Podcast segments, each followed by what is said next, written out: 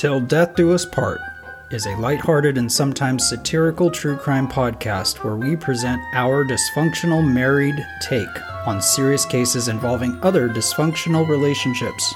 We hope you enjoy.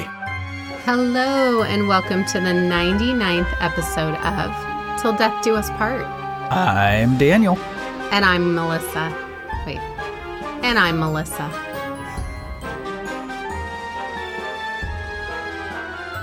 Heat warning. Warning. Danger, danger, danger. It's all I'm getting. It's even popping up on the screen here. Danger, warning. It's hot on the surface of the sun. I mean, Central California. Yeah, wherever. Whichever part of the sun you decide to live on, we happen to live in the Central Valley part of the sun. Oh, goodness gracious. Thank goodness we have a pool. It's fine. I got two big-ass ice chests full of ice right now. I'm about to pour into the pool water because that's how we condition our pools here. It's not as bad as Phoenix. Phoenix, no. You have to put industrial giant blocks of ice in to lower the temperature from 99 degrees down to a reasonable swimming temperature of 90. Didn't you just say 90 and 90? 99. What did I say? From 99 to 90. That's what I meant. Oh, I thought you said from 90 to 90. You know what I meant. From a higher temperature to a lower temperature. That's what I was trying to get to. I'll be all right. Well, at least we have air conditioning. 4 more cups of coffee, and I will be just bumbling and stumbling all over my words. Did you just hear what I said? No. I said, at least we have air conditioning. Yeah, till the power goes out. Oh, my gosh. Because they're going to have rolling blackouts because there's going to be so much power draw. And anyway. All right. Well, I hope you all are staying cool and comfortable. Yeah, it'll be fine.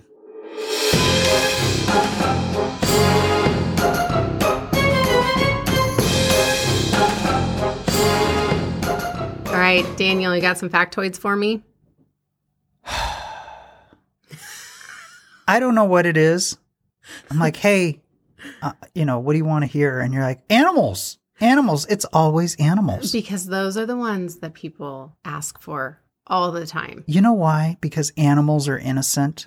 And they're hilarious. And they just are whatever they are. There's no drama because they're affected from their childhood and they do weird things and whatever. You know what I'm getting at. The point is they were designed to be entertaining for us, which is why I think we're on Earth, is simply just to observe the entertainment factor of animals. I like it. Wouldn't you love to know? What? That's what I got this from. It's love to know. Okay. All right, I'm going to start with hippo sweat. Hippopotamus. Can't say that if you're hammered drunk. Is blood red. Did you know that? No. No, see? Wouldn't you love to know? Why? If you ever come across a perspiring hippopotamus, what's a hippopotami? Is that one hippopotamus? If you have more than one, never mind. You might be in for a fright. These animals get hot just like the rest of us, but their sweat is not only thicker, it is also a crimson red color. What? Don't be alarmed. I know you were, but don't. This is actually a chemical reaction. The sweat comes out clear, but once it's exposed to air, it only takes a minute or so for it to turn a ghastly color. Interestingly, their sweat serves as a natural type of sunscreen. So there you go. All right. Well, that's like our blood isn't red. It's actually blue. And once it's oxidized, then it turns red. There you go. All right. So there's this fun facts from Melissa. You should do this. Nope. I should tell a story. You should do the factoids. Boy, we would shrink from 11 to 7. 2. And it would be ourselves listening to ourselves. Okay, go.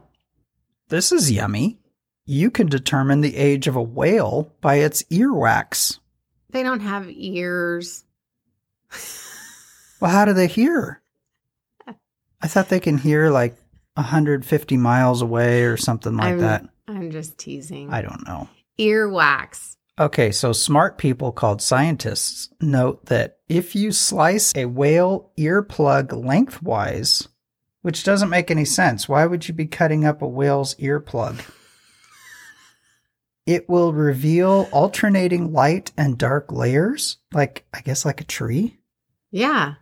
The lighter shades are associated with feeding periods, while the darker shades coincide with periods of migration. Scientists have been using this whale aging technique since the 1950s. That's how I figure out how old I am. I look at my earwax. Go, oh, look, this was when we were migrating. To Bakersfield. And then this earwax was when you were on your period. Oh, geez. What did they say? They said, yeah. Oh, feeding periods. Never mind. Different. That's different. Well, you know what I meant. No, I didn't. I didn't know what you meant. Feeding periods. Yeah. So during our feeding periods. Oh, gosh. A crab's taste buds are on their feet. All right. Should I even read about it, or is that pretty much self-explanatory? I think that's self-explanatory. Oh, they can also taste with their mouth parts. I like that. I should refer to your mouth as your mouth part. Oh, Lord. But they can taste things through their feet. Okay, fair enough. I feel like this episode's just going to be a crap show. In the best way. No, it's fine. The duck-billed platypus, which incidentally is my favorite duck of all the ducks, doesn't have nipples. Nope, no nipples. Which you would think, like, how is it your favorite if it doesn't have nipples? I'm dying. But wait till you hear. Oh. How do they feed their young without nipples? Thank you for asking. Duck-billed platypuses sweat out their milk, and the babies lick it off of their skin. No. That's what it says right here. I promise I'm reading it verbatim off of the Google box. They sweat out milk. They don't have nipples. They sweat out their milk, and the baby platypuses lick it off of their skin. I get it. It's kind of amazing. That's a great party trick. And they're the only one of the only few mammals that lay eggs, but they're still considered a mammal. Because they feed their children with milk. Right. But just not from their nips. And they swim with their eyes closed. These are goofy. That's why I like them. I feel like I can relate. No nipples. I mean, it's good times right there. All right. This is going to be your favorite. It's certainly mine. The proboscis monkey, and I might be saying that wrong, and if I am, I don't care. The proboscis monkey has a permanent erection. So first off, I'm looking at a picture of this poor creature, and he has a very penile-shaped nose. So there's that. Oh, jeez. The proboscis monkey is famous for having a perpetual erection. And just in case his everlasting excitement wasn't noticeable enough, their penises are bright red in color. Oh, gosh. Scientists don't exactly know why this is, but it certainly is a bizarre animal fact. Well, I'll tell you why, because then you can see it. In the dark. Anywhere. It kind of takes all the guesswork out of it, though, because then he's ready. Like, do you want to? Yes, really I do. I feel really bad for them. Actually, I feel really bad for the females. I'm not going to turn this back on myself, of course. If a person, I mean, just all the time, God, I don't know. I've seen those documentaries. Yeah, I don't know. That is not a life, I'll tell you. No, especially if you're called penis face all the time because of your big nose. Oh, Daniel. Boy, oh, boy. But that's not my fault. I didn't invent these. Do you know what they call a bunch of sharks that stick together? No. A shiver of sharks. Yeah, it caused me to shiver for sure. They say groups of these fanged fish are called shivers, along with a panda. See, I think people are just making stuff up. a pandemonium of parrots, a flamboyance of flamingos, a quiver of cobras, a conspiracy of lemurs. Yeah. And a prickle of porcupines. Well, of course. Awesome. That's awesome. Who gets to make that up? If they stack themselves together, they'd look like a cactus plant. A bunch of little pricks. Yeah. Kind of like that poor monkey. Snails love beer. Okay, who came up with that? Okay, but it's like the dogs that drink beer. Well, someone had to try it. So someone was like, God, I'm tired of all these snails. I wonder if I can get them drunk. Yeah, but the whole dogs drinking beer, that's animal cruelty. It kind of is. That's not okay. Snails and beer, I mean, that's funny. As long as you're not pouring salt on them. You're not supposed to do that? No. Well, how else are you supposed to get them to shrivel up and go away? I don't know. We don't have snails here in Bakersfield. We do. They're just not at our house. It's too hot. They get 6 inches in a day, and they're dead. They didn't make it. This is interesting. Rodents cannot vomit. What? Yeah. Why? Rodents of all kinds, like rats, squirrels, gophers, and even beavers. Oh, you don't want a puking beaver. Do not have the ability to regurgitate. Huh. Super smart folk attribute this to a lack of the neurological circuits required to upchuck one's lunch to a weak diaphragm. Huh. And they say, unfortunately for them, that is why rat poison is so effective, because they can't throw it up. Whereas if we ate rat poison, we'd throw up. If the dog ate rat poison, they'd throw up. Okay, that makes sense. So they eat it and just, and they're done, and they're dead. That's unfortunate, isn't it? That's very unfortunate for those vermin. Did you know that polar bears are actually black? Yes. I think I've read this before. I probably shouldn't read it again because no one wants to hear something twice. Well, you never know. Their skin is black and their fur is actually translucent. So it takes on whatever's around it. They said they only appear to have snowy color because the hair reflects the visible wavelengths of light in the atmosphere. That's why polar bears who are in captivity usually look kind of yellowish. Yeah, they look very dirty. Mm-hmm. This is why some photos make these cold weather creatures appear green, orange, and even yellow. The reasons for these monochromatic colors are actually quite simple. Their white exterior helps them stay camouflaged in the icy environments they live in, and the black skin helps them stay warm. There you go. All right. We might have to end on this one because, again, it's another duck. Okay. Duck reproductive organs resemble a corkscrew. Yes, you've said that one before. Did I include the fact that ducks, unbeknownst to them, entered the Guinness Book of World Records and won? No. What did they win? Longest male appendage. For an avian. Oh, Not to be confused with the bottled water company. That's Avian. Oh, okay. That's different. I should start a water bottling company and call it Avian, and just has a picture of a duck or a bird on the front of it. A duck's dong. Oh, that's too much. Oh, all right. Stop there. It says for example, the Argentine Lake Drake, which I'm assuming is a duck, holds the Guinness World Record for the longest avian reproductive organ, measuring 16.7 inches long. Whoa. That's pretty long for the duck, right? Yeah, that's a pretty lot long for mammals. That's a lot. That's a lot there. That's a lot to take in. Good Lord. No kidding, right? Literally. Oh, I didn't mean for that to sound. You started it.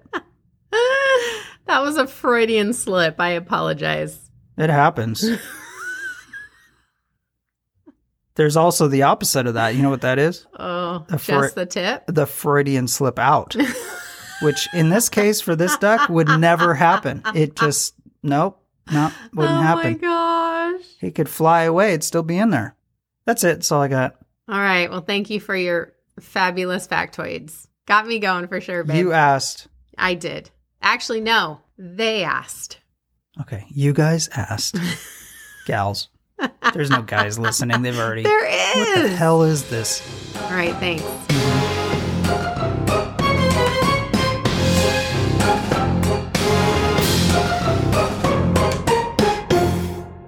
Hey, Paranormies. I'm Brittany. And I'm Alexa. And we're the hosts of They Don't Stay Dead.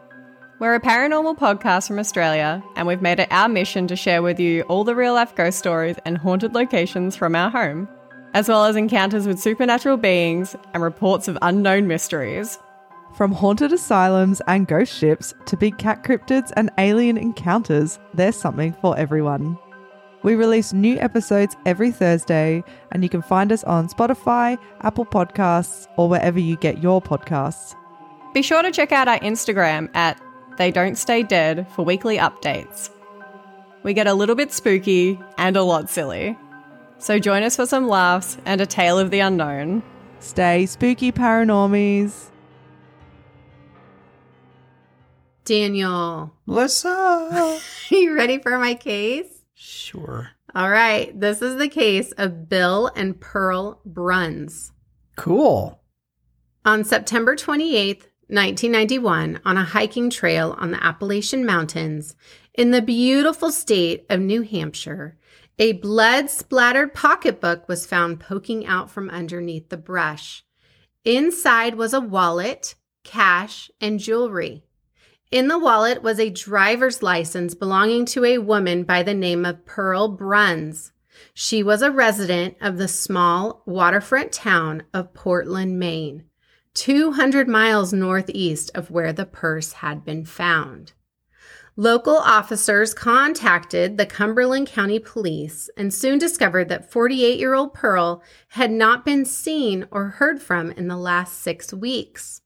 Pearl's only daughter, Elaine Woodward, had reported her missing on August 13th, 1991, when she failed to show up for a family gathering that she had been looking forward to attending.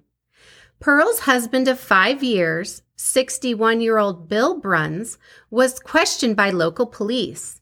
He said that on the night of August 11th, he and Pearl had gotten into one of their arguments, fighting about money and Pearl's drinking. Bill got frustrated and left to get Chinese food. When he returned a couple hours later, Pearl was gone. Thinking Pearl had gone to get a drink at the local VFW, Bill was not concerned. When asked why he hadn't reported his wife missing after she failed to return home after 48 hours, Bill told the detective that Pearl had been known to leave without notice and stay with family and friends, always returning without incident a few days later. Bill also told the officers that Pearl might have run off with another man. It happens. Investigators searched the home, including the garage, and inside the garage they found Pearl's most prized possession. A pearl. Her beautiful black Cadillac. Oh, okay. With a vanity plate that read, Pearl-B. Sure. According to everyone who knew Pearl, she loved that car and would never have gone anywhere without it. Oh, if I had a black Cadillac, I wouldn't go anywhere without it either. I feel that. I'd change the plate, though. I wouldn't say Pearl B. What would you put as your vanity plate? Pearl C. We got to be different. You can't have the same one. The things that come out of your mouth, sir. It doesn't say what year it is, though. What year Cadillac? Because there's some unfortunate years. I think it was just a couple years old. Okay. I didn't look very closely into the Cadillac. Sorry. In Pearl's bedroom, officers found a partially packed suitcase on the bed. Taking a closer look at the suitcase, they saw blood. High-velocity blood spatter, low-velocity spatter, and a blood smear to be exact. So a hard spray and a trickle spray, yeah. Right? And a smear. And a smear. Do you know that we all say splatter, but it's really spatter? It's blood spatter. Damn it. I know. We've been effing up this whole entire time. Because we attribute splat to something that has fallen and it lands and goes splat. So then what you describe that result as is a splatter effect. But it wouldn't be. It would be a spatter. Can we just keep it the same? I know. Spat I learned it on FoFi, Forensic Files, that we've all been saying it wrong. So, but then a fight between two people or a quarrel could also be a spat. True. So then those are different words, right? There's a splat and a spat and a splatter and a spatter and a splat. I know. Jesus Christ. Okay, there's your English lesson for the day. Quit. 11 listeners. So the spatter was the kind consistent with an extreme blow to the head, cast off from a weapon, and or a struggle. One of the detectives also located traces of blood on the bedroom wall, down the main hallway, the bathroom, in the kitchen, and leading outside the back door into the cellar. Okay, can I ask real quick? Yes. So this guy says he doesn't know where she went and it's normal and everything's fine. Yes. They search his house and there's all this blood and all this stuff. Yes. He's suggesting that that's normal, that there's blood everywhere and that he has no idea where she is, even though there's blood all over the house? Yep. Okay. Yeah. I know. You never know what you're going to find on people's walls. Yeah, I mean, maybe he likes to, I don't know. Yeah. Decorate with blood spatter. Who knows? Small drops of blood were found going down the wooden cellar stairs. After following the blood trail, the detective was standing in a dirt floor cellar and staring at an area that was 38 feet by 25 feet. And one particular area of the ground looked like it had been recently disturbed. More officers arrived with shovels and began to dig. Can you guess what they found? I'm assuming it's going to end up being like the Burbs, right? Well, this particular time they found nothing. Right. That's what happened in the Burbs. That is they what didn't happened find in the Burbs. Anything. That's right. At first. Well, there was nothing there. Oh, boy. So where had the blood come from? And where was Pearl? Those are valid questions. Had she run off with another man? Yes. Had she been attacked by a stranger at her home and taken to another location? Most definitely. Or did her husband, Bill, know more than he was letting on? That's it. Bill and Pearl were married in the summer of 1986. The couple had met while drinking at the VFW. That is pretty much where you are going to meet the love of your life. That's where I'm going to meet my next husband. Yeah. Absolutely. Drinking at the VFW. Because you'll be like, 98 years old at the time. I'm marrying for money. Dying. I'm definitely going to marry for that retirement. Yeah, I'm shooting for 98, 99, 100, somewhere around there to die. So that, about 98 would be a good age for you to start looking, just to prepare. Okay, I'll do that. At the VFW. I think we talked about this in the last episode. We did. Yeah. Oh, gosh. Yeah. All right. Bill was married to his third wife when he met and started dating Pearl. And Pearl had just ended her fifth marriage. Okay. All right. I'm thinking 3 should be it. If you haven't figured it out by 3, I think you should just stay unmarried. Yeah, just have companions. Whatever. Yeah. And even if you go, well, what if 3 people die? Well, then you're not very lucky to be around. So don't marry anyone, right? Oh, either God. Way, it should stop at 3. 5? How do you? Okay.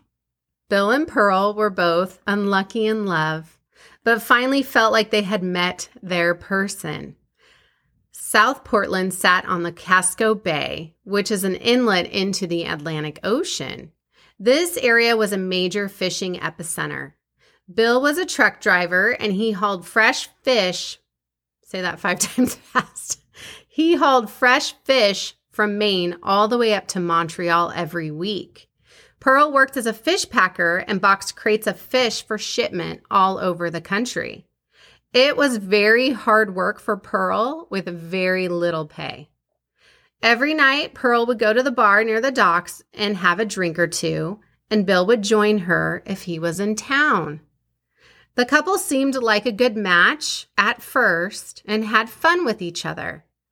On the days Bill was in town, the couple would meet for lunch at the local diner right on the docks. So their whole entire life kind of consisted of work and their town and kind of hanging out at the VFW. And smelling like fish. And I'm sure they smelled like fish. They have that in common. They'd be like, hey, do you smell that? And they'd be like, nope, all I smell is fish. All the time. Fish. Both Bill and Pearl were heavy drinkers, and after a couple years into their marriage, the relationship began to suffer, and loud and sometimes physical arguments ensued. Things were not good in the Bruns' home. Once Pearl was declared a missing person, tips from local residents began coming into the police station. One man said that he believed he had seen Pearl walking alone on the docks late one night. A few of Pearl's friends told the detective that Pearl had been spending a lot of time at the bar in the days leading up to her disappearance. Pearl had been telling people that she and Bill had been fighting about money lately, even saying to a friend that, quote unquote, there's one thing I want you to know. If anything should ever happen to me, tell them Bill did it. With no solid evidence, Pearl's missing person case went cold. Well, I tell everybody, if anything ever happens to me, Melissa did it. Just to be on the safe side. Because it'll probably be me. And to make it easier on the investigation. Absolutely. Like, I don't want them going off in different directions. No. Just straight to the, yeah. They're already busy enough. Straight to the source. Then a month and a half later, in a different state, Pearl's bloodied purse was found on a hiking trail in the Appalachian Mountains. Pearl's missing person case was now classified as a possible homicide. Could they test the blood that's all over his house? Yes, but even if it is hers, she was a resident of that house. She did live in that house. Yeah, but... she could have had really bad nosebleeds. All over everything? Yeah. That's terrible. Yeah. I got a little tiny cut on my finger and got lightheaded. I can't imagine how she'd feel losing that much blood all over the place. But see, women are better at it than guys. We are. You're better at bleeding. We see blood a lot. You're professional bleeders. Men aren't. Men get tiny little bit out. Done. Oh, boy. Cumberland County detectives headed back over to Bill and Pearl's home with a search warrant. As soon as the investigators walked into the home, one of the detectives noticed that Bill had gotten new carpet throughout the house. When Bill was confronted, he told them that, no, it's the same carpet. Did you get it cleaned? He was asked. No, I sprinkled it with some of that carpet refresher and vacuumed it. Oh, so it's like a professional brand new carpet in a can kind of stuff. Right. But to the detective, it was way too clean. A neighbor did come forward and tell the investigators that a few days after Pearl had been reported missing, Bill was seen struggling to get one of those big-ass rented carpet cleaners into his home through the front door. So did he clean it or replace it? He cleaned it, but he cleaned it with a big carpet cleaner, not carpet in a can. Yeah, but stuff... so he lied. That's what I'm getting at. Stuff soaks through the carpet into the pad and everything underneath. No, it does. The carpet cleaner's not going to get that out. So why lie? Why did Bill lie? What was he hiding? I don't know. You want me to guess? That's the question. He's hiding evidence. I don't know. A cadaver dog was brought in to sniff out the home. The dog headed straight outside to the cellar door and down the stairs into the dark and dingy, unfinished cellar. The cadaver dog followed its nose and circled the basement a few times and lay down near the entrance to a crawl space. Armed with shovels, the investigators began digging in the area the dog had indicated, but nothing was found, just earth. Isn't that weird? So the dog smells where at least it used to be. That's good. The remnants of a cadaver. Maybe. Well, I mean, that's allegedly the dog's job, if he's doing his job right. So where was Pearl? If they kept going into this basement and digging and she's not there, where is she? In a shallow grave out in the woods. The detectives in charge knew from experience that Bill had done something. They just needed proof. But how? How were they going to get this proof? They knew the blood splatter was found high up on some of the walls and on the ceilings, and in smaller areas of the bathroom and kitchen, places that maybe weren't seen or easily cleaned. It was time to bring in the big guns. It was time for the luminol. Well, yeah. Dun, dun, dun. That's how you're supposed to start now, at least in the movies. Well, do you remember what luminol is and what it's used for? Yeah. It reacts with the blood and creates so smart. A luminescence of effect. Forensic investigators use the liquid to detect trace amounts of blood at crime scenes. It reacts with the iron in the hemoglobin. When sprayed in an area, trace amounts of an activating oxidant, such as blood, make the luminol glow in a darkened room. The glow can last up to 30 minutes and can be documented photographically. The magic solution was sprayed all over the main areas, on the walls, on the carpet, the linoleum, and in the cellar.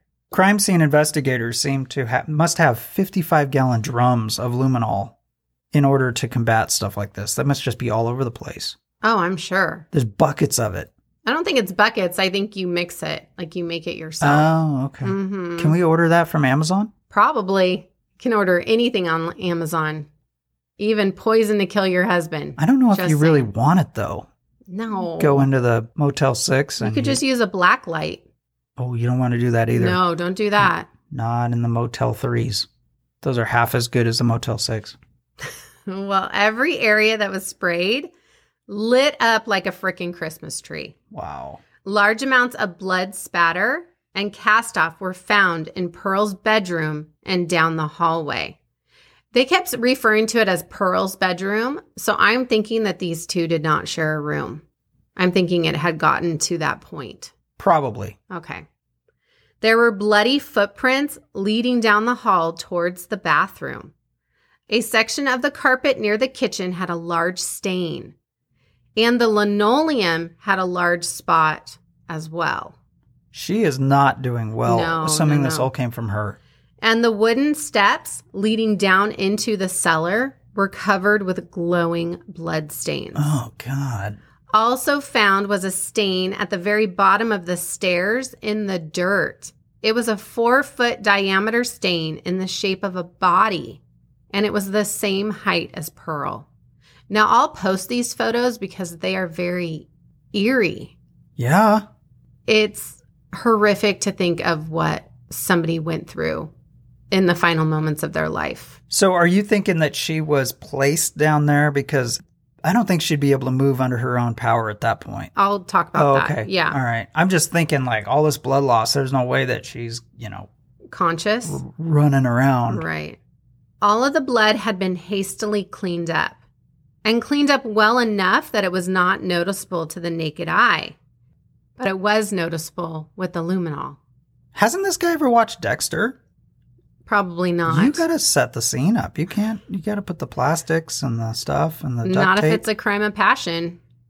Not if you're not thinking you were gonna do it beforehand. Boy. Bill was finally taken down to the police station for an official interview. Investigators confronted him with all the blood evidence they had just found. Bill denied everything and maintained his innocence. Bill said he believed that Pearl had run off with an ex-husband. That was it. That was final. Bill also refused to take a lie detector test. Without a body, without a confession, Bill was able to go home. Which just goes to show, don't confess. Don't take a lie detector test. And even if there's a pile of bodies in your house, don't go, I have no idea. Well, how do you explain it? I don't know how they got there. I don't know. I didn't put them there. Sir. Well, they didn't feel like they had enough evidence to keep him or to even take it to trial. It's not illegal to spray blood all over in your own house, is it? Nope, it's not. But if your wife is missing and there's blood all over the house, that's a little suspicious. It's not good. Just saying. No. For the next 9 months, detectives searched for answers to what Bill could have done with Pearl. They knew he had done something with her. Did he dump her body at sea? Bill was friends with many fishermen. Could they have lent him their boat or helped him dispose of Pearl? Bill drove a refrigerated truck every week, transferring frozen fish up to Canada. Did he pull the truck off the side of the road and dump Pearl in a dense area of the Appalachian Mountains? Finally, 13 months after Pearl's disappearance, a new forensic tool was available, a ground-penetrating radar machine. The unit is normally used to locate large metal objects in open fields. The machine uses high-frequency radio waves to locate any underground anomaly in a certain area. If an object absorbs the radio waves, it leaves a void in the machine's recording. It's called a whiteout. On September 11th, 1992, the cellar was searched using the radar. After some time, a large void was discovered on the reading. Something had absorbed the energy, and the radio waves failed to bounce back. The cellar floor was once again excavated, and within minutes, an investigator's shovel hit an object only 2 feet down. What? I thought they dug it all up. They dug in certain areas. They didn't dig the entire thing up. He had to have just been sitting there sweating when they initially started searching the cellar area. Well, he wasn't home. They had a warrant, so they could go into the home without him being there. He was at work. I would be sitting there scratching my head going, how the hell didn't they find it? Right? You mean like the first couple times? Yeah, you know that when they presented the fact that they found all this blood in his house, he'd be like, and you didn't find anything? Yeah. I think I'd be digging that thing up and getting rid of it. Okay. Well, all right. Well, okay. Sorry. Go ahead. We're going. Okay. So what was hit was the wrapped head of Pearl Bruns. Her body was encased in two large black garbage bags bound with tape and rope. She had been buried in the cellar for over a year. Pearl was still wearing the clothes she was last seen in, including her tennis shoes with pink shoelaces. On the decomposed body was a watch with the name Pearl Bruns engraved into the watch's face. Around 6 p.m., after identifying the body as that of 48-year-old Pearl, detectives made their way up the cellar stairs and into the home Pearl shared with her husband, Bill. Sitting at the kitchen table was Bill, eating his dinner. A plate of spaghetti. He was told he needed to go with the officers. Why? Bill asked. You're under arrest, Bill. For what? Asked Bill. Murder, Bill. Murder, said Bill. That's a pretty strong word. Bill, that's a pretty strong smell. Oh. Yeah. Once they opened it up, it just permeated throughout the home, outside. It was awful. Talk about a fish smell. What a weirdo. A decomposing body smell, completely different.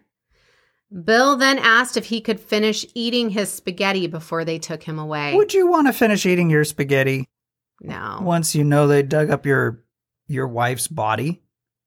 Actually, well, he was thinking it was his last meal. Yeah, I was going to say, probably. Actually, you know what? 100%, especially if it's good spaghetti. Yeah, it was probably leftover spaghetti, which is even better. Like homemade Italian meatballs? Probably, yeah. I'm starving now. Well, he was unable to finish his meal, and they took him away in handcuffs. Pearl had 3 fractures to the left side of her head and face, but the skin was not torn, which was an indication that Pearl had been struck with a fist, not a hard object. It is thought that she bled to death on the floor in the home. Investigators believe that on the night of August 11th, Bill and Pearl were having another heated argument about money. Pearl went into her room and began packing her suitcase. Bill barged in and continued the argument. It quickly escalated. Bill punched Pearl in the side of the head and face 3 times. From the photos of the crime scene, after using the luminol, it looks like Pearl bled out in 2 different areas. on the carpet near the linoleum, and then in an area on the linoleum in the kitchen. So she had been moved twice. Wow. And this is what I gathered looking at the photos. I was trying to study the photos as much as I could, so that's what I got.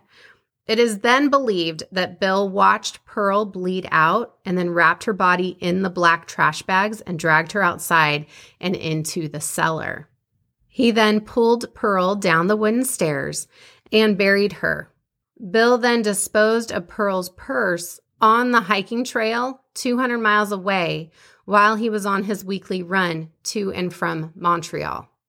So I guess in his mind, he was doing that to kind of throw them off the scent, yes, so to speak. All right. Nobody knows for certain if he did this on purpose, but he actually left her purse in an area that a hiker was murdered a year before. Oh, wow. And that case has never been solved. So they were thinking, oh, maybe Pearl was abducted by a serial killer and left in the same spot, because that's where her purse was, but they couldn't find her body in that area. So they don't know if he purposely went to this specific area to leave her purse, so it would make people think that there was a serial killer in that area 200 miles away. Or maybe there is a serial killer and his name's Bill. Maybe. Like maybe he's responsible for the other disappearance, right? Or the other... I didn't even think of that. That's what I'm thinking, because then he brought her back to his favorite spot. Well, a part of her purse. He brought something of her back to his spot. Right, but wouldn't he have just dug Pearl up and put her in his truck and then taken her to that area so it looked like there was a serial killer in that area? I don't know how crazy people work. Bill was quickly charged with the first-degree murder of his wife, Pearl Bruns.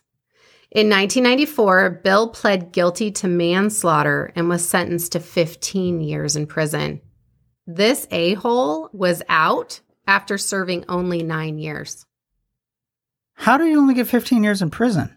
Because he pled out to manslaughter, and he never told anybody what actually happened.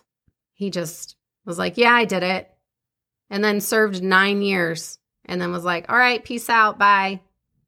That's it. That's it.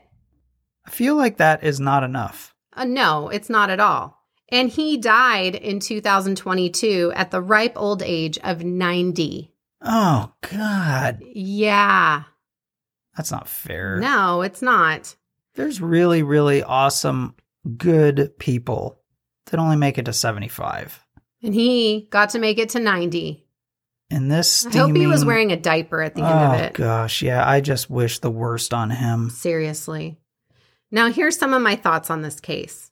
There was a lot of blood in that house and in the cellar.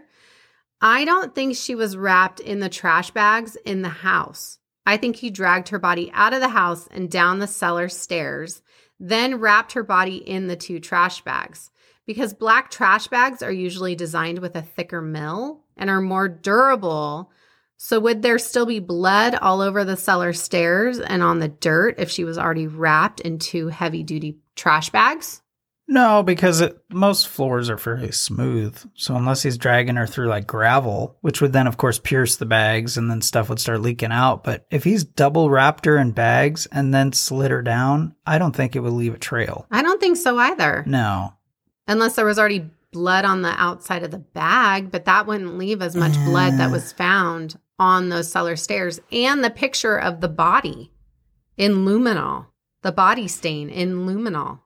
Yeah, because wouldn't you, well, I don't know, we wouldn't do it, obviously, but okay, we'll play devil's advocate here. Let's say we were going to do what he did. Wouldn't you like dig the hole, get it all prepped, then transport her body all wrapped up? And make sure nothing popped open, then bury her so that there is no trail. I mean, he went through all that trouble, so I think he drug her down, dug the hole, wrapped her up, threw her in the hole, covered her up, and went, duh, nothing to see here. I mean, it doesn't really matter in the grand scheme of things, it doesn't. But yeah. To me, that was the first thing I thought was, how is there so much blood in the cellar if he had wrapped her already in those two trash bags? No, she was she was being drugged without anything. I think left stuff everywhere. In order to die from blood loss, depending on how healthy of an individual you are, usually you will need to lose 1/2 to 2/3 your body's amount of blood. And there was a lot of blood in that house.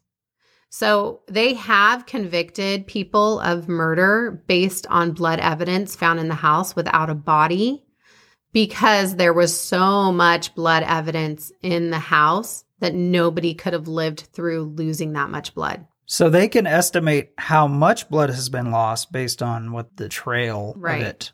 So I think they would have eventually gotten him, even if there wasn't a body, because of all of the blood that they found in that house. Wow. I also think that Bill moved Pearl's body at least twice.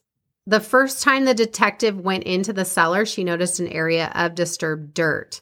That was excavated and nothing was found. A few weeks later, the cadaver dog laid down in a specific location in the cellar. That area was excavated and nothing was found. It wasn't until the ground-penetrating radar machine was brought in and the entire cellar was analyzed that they found Pearl. So I do think he moved her body a couple times. That's just my opinion. He dug her up, possibly. Possibly. Then reburied her. Into better places he thought were better spots. In the cellar. Yeah. Why would you bury her in your own cellar? I don't know. That's just weird. He made those runs up to Canada every single week. I don't know why he just didn't bury her on the side of the road. I mean, I'm glad he didn't. Well, I'm glad. Obviously, yeah. I'm glad she was found. But, man. I mean, what an idiot. Poor Pearl, you guys. And that idiot lived to be 90? Sad. Yeah, God. I know. I did read that a cadaver dog would have had a hard time finding Pearl since she was encased in 2 heavy trash bags. The cadaver dog might have found the remnants of when she was buried in that particular area, but had a hard time actually finding her body because she was encased in those 2 trash bags and couldn't smell it. And they didn't reference that she had dirt on her. So that means the whole time she was buried, she was always wrapped up. She was always wrapped up. Yeah, he didn't bury her unwrapped. Right. And I saw the autopsy photos of Pearl, and for being in the dirt, wrapped up under a house, she actually looked okay. That's so stupid to say. No, I get it. But she wasn't as decomposed as I would have thought she would have been. So it's not like they could have had an open casket. It wasn't anything like that, but they could tell that it was her. Right. I just feel so bad for her daughter. Her daughter knew that Bill had hurt Pearl, knew it, and they just couldn't find her for the longest time. Just so sad. And then rumors going through town and Bill spreading rumors about her having an affair or leaving him for another man. And I'm sure her daughter's like, no, she wouldn't do that. She wouldn't just leave without telling her daughter first and taking her Cadillac with her. Those were her 2 things that she never would have left without. She probably did say, I'm leaving you. Yeah, I think she did. You giant piece of crap. Absolutely. I think she was done with him. So then he's like, yeah, and then hit her and just went nuts. Or they were just done with each other. Actually. Okay. Then leave her. No, right? That's what I'm saying. I think their relationship had come to an end. And for some reason, he just lost it on her. All right. Fun fact. You ready for a fun fact? Yes. The pathologist that was doing Pearl's post-mortem report discovered that she was dying from terminal cancer. It is believed that she had less than 6 months to live. No way. Yes. Well, that's a twist. I thought that was interesting. Well, that makes me feel a little bit better. Well, meaning, okay, I'm assuming she was going to live to be 100, right? So he took her life. Right. And so she would have died anyway, but. I know, but dying from terminal cancer and being beaten to death, I mean, those are on 2 different ends of the spectrum, right? I mean, she didn't get to say goodbye to her daughter. Right. Her daughter didn't get to say goodbye to her. That's awful. It's just horrible. But I mean, it actually is awful because that means not only was she dying of cancer, she got killed before she could die of cancer. Oh, I know. Poor Pearl. Another fun fact. Pearl's most prized possession, her black Cadillac, was sold to pay for Bill's defense attorney. Stop. Fees. Oh, that just, oh my gosh. That just puts the poop on the cake. Bill, I hope you're rotten. Well, he died. Rotting wherever you are. What a jerk. He could have at least given her Cadillac to her daughter. No, because he's innocent. He didn't do it. Well, he doesn't know how the blood got there. Well, he did admit to doing it, but he just didn't explain it. I know. So how was he able to sell off her things to pay for his defense? Because technically it's his. Ugh, it's so gross. It wasn't, unless there was a will that says, hey, in the event of my mysterious death, I bequeath my black Cadillac to my daughter or whatever, to the neighbor. Well, all right, Daniel, what did you think of my case? Another sad realization that right before you're ready to kill each other, you should get divorced. That's it. Yeah. Or just leave. Just leave. Just get in your Cadillac and drive away. It's not worth it. Don't tell somebody who is violent that you are going to leave them. Don't do it. Fake it and then leave. Yeah, I think we can work this out. Drive off. It's true. That's the hardest time in any relationship is when somebody is going to leave. That's when people get crazy. If there's a history of violence when provoked, right? When people get mad and their response to that, say with alcohol, whatever, they get worked up and they start hitting. You have to know that if you push them too far, that's what's going to happen and it will escalate as well. There's a screw loose. Yeah, I mean, the physical violence will escalate along with whatever the emotion is that's driving it.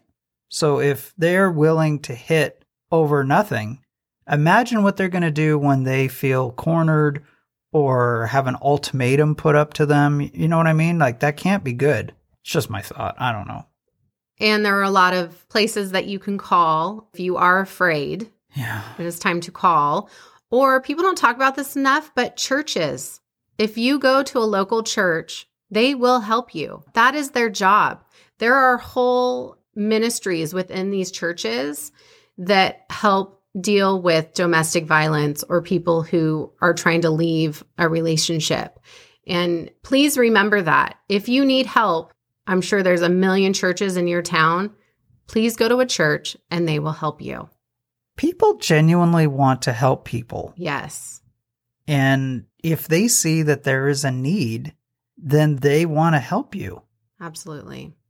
I'll leave some numbers for domestic violence hotlines. I'll leave those in the show notes for this episode. Yeah. Since we're talking about it a little bit. But once again, just I feel horrible for Pearl's family. It sounds like she was a lovely woman. And her daughter, in the interviews that I saw, is just, you know, obviously just devastated. I'm glad they found her. I'm glad they could bury her. I'm glad they have some sort of closure. 9 years is not enough. That man deserved to spend the rest of his life in prison. Yeah. Oh, well, I hate ending things like that. I don't know how to end it. So anyways. Thank you, guys. Let's be cheerful. Yay. You guys are awesome. I don't know how to end this, so I'm just going to end it. All right. Be careful. For marriage. Oh, God. It is a life sentence. And divorce is always the better option, even if it's your 5th or 6th or 7th time. Divorce is always the better option. Yes. Bye. Bye-bye.